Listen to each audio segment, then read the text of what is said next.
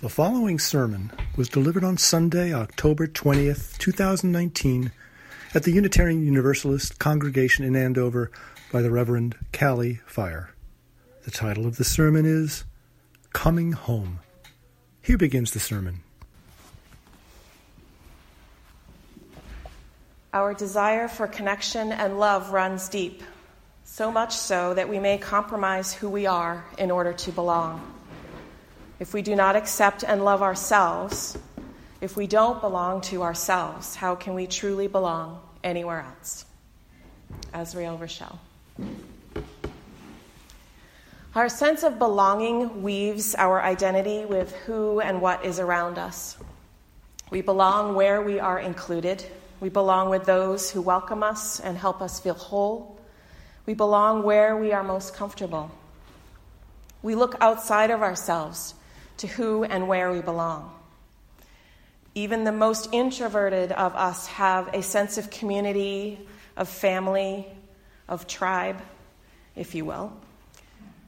Starhawk tells us this is the place where there are people to whom we can speak with passion without having the words catch in our throats. Somewhere, a circle of hands will open to receive us, eyes will light up as we enter, Voices will celebrate with us whenever we come into our power. Community means strength that joins our strength to do the work that needs to be done. Arms to hold us when we falter, a circle of healing, a circle of friends, somewhere we can be free. Community is the nature of being human. And yet, even in the midst of community, many of us experience times of feeling out of sync, disinterested, impatient, some way just not quite right, without being able to name what right is. These times can often coincide with the busyness in our lives, rushing to and fro to keep deadlines, to beat the traffic, to make the promotion and still get home for dinner or in time to catch part of a child's sporting event or school event. Not, it's not wrong to be productive. We need to earn a living, we need to take care of our families and invest in our own health.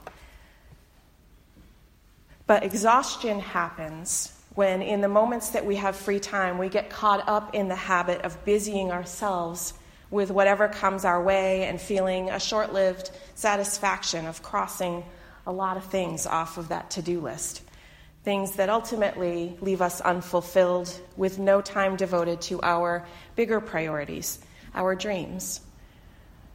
And we have no time or energy for finding connection in real ways, so we substitute social media for community.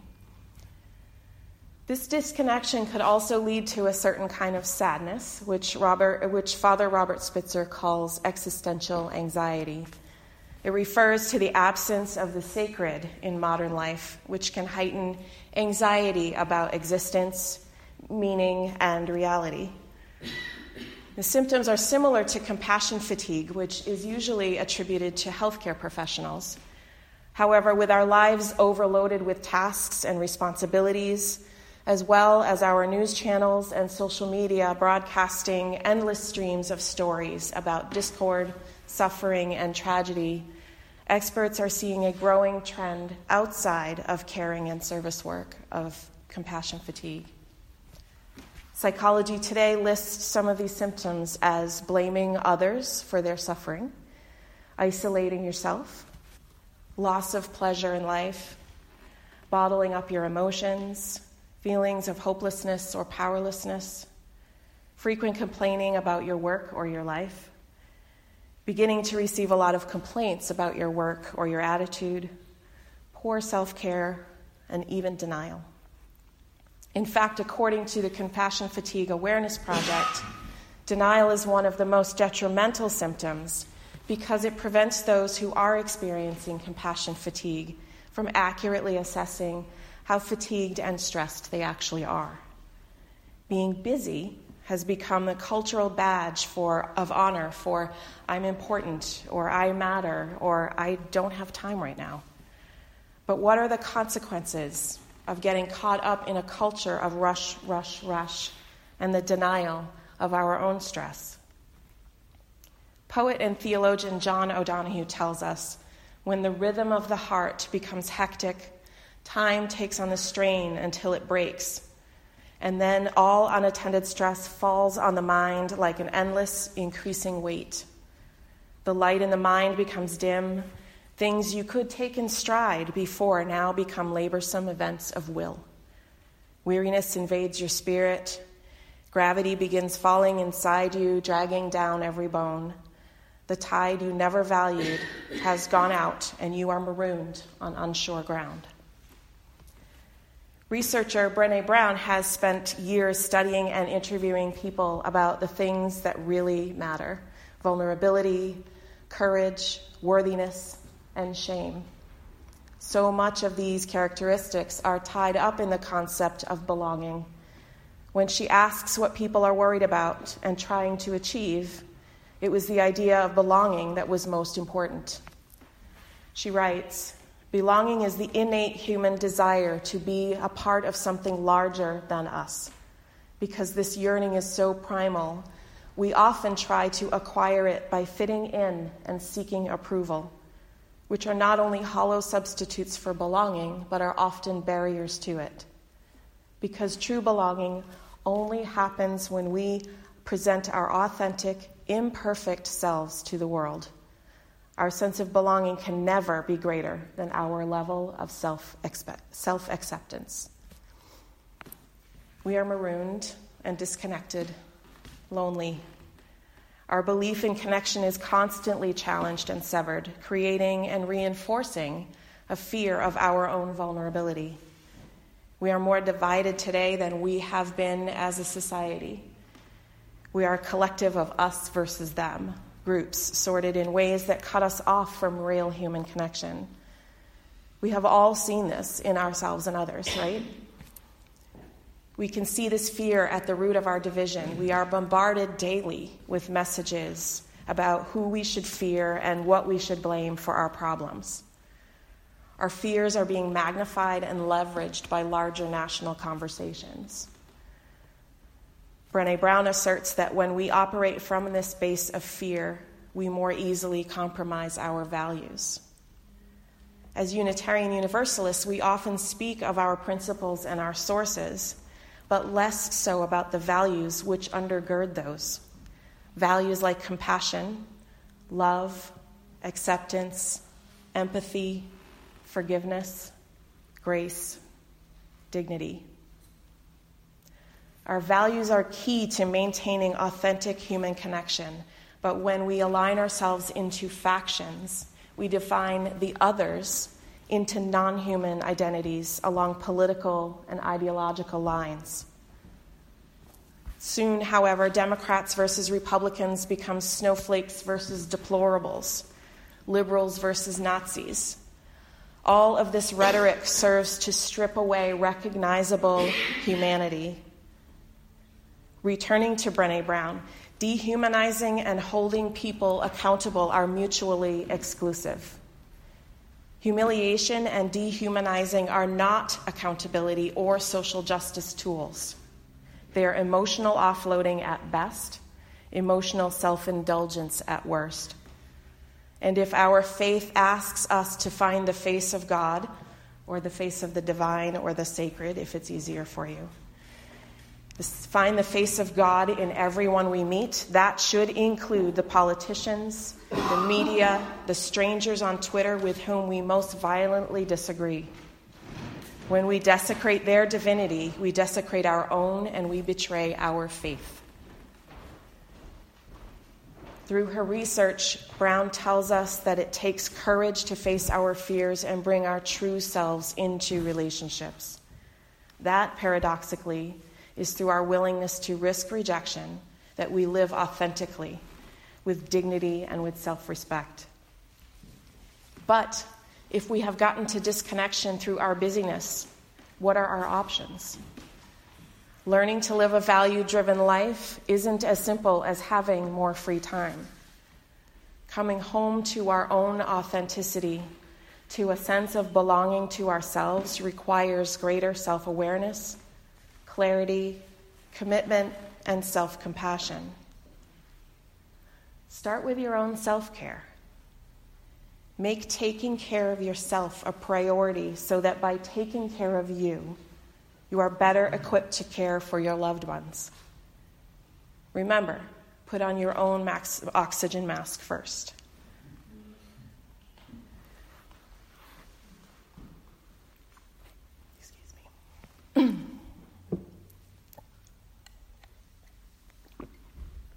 While there may be areas out of your control, you do have the power to design and simplify your routine to fit you.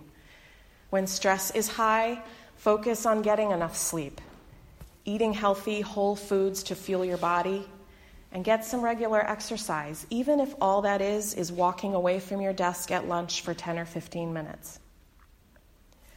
In The Power of Myth, Joseph Campbell said everyone should build a bliss station you must have a room or a certain hour or so in a day where you don't know what is in the newspaper that morning, you don't know who, you, who your friends are, you don't know what, you what you owe anybody, you don't know what anybody owes you. This is a place where you can simply experience and bring forth who you are and what you are and what you might be. This is the place of creative incubation a corner chair with some spiritual books and a tea and a plant. At first, you may find nothing happens there, but if you have a sacred place and use it, something eventually will happen. Note that Campbell says you must have a room or a certain hour. A bliss station cannot just be a where, but also a when. Not just create a sacred space, but also a sacred time. This time and space can involve a meditation practice, a creative process that you love, art, music, writing, crafting, yoga, an activity, a physical thing. Also, use this space to create some spiritual priorities, things that feed your soul. Ask yourself, what matters most to me in my life? Perhaps it's relationships, health, meaningful work, or spirituality. Without the distractions of a busy mind, what we truly care becomes clear. Try to focus some time on at least one of these priorities every day. What are the things, what are the ways outside of work that you fill your time with and crowd out these priorities? Things that you later regret or that make you tired. Can you say no to some of these activities to preference your dreams? Commitments like not immediately reaching for your phone whenever you have a free moment alone may help you feel less busy and keep your mind clear and focused. And cut yourself some slack in this process as well. Breaking the impulse to constantly check messages reading yet another news article on the same topic, or whatever perpetuates your busyness habit can feel awkward and anxiety provoking. It's not easy.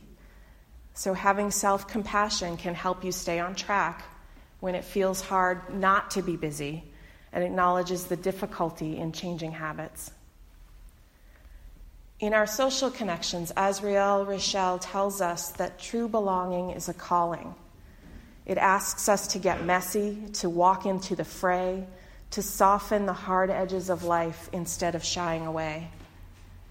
It asks us to dig into our own psyche and to discover the deepest fears and to meet our most vulnerable selves. We only really enter into life when we cast off the anchor, leave what is comfortable and familiar behind, and sail into the unknown.